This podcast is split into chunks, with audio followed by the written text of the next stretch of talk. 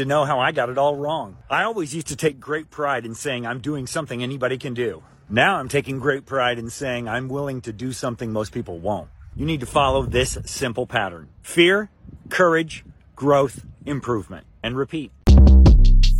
Shortcast Club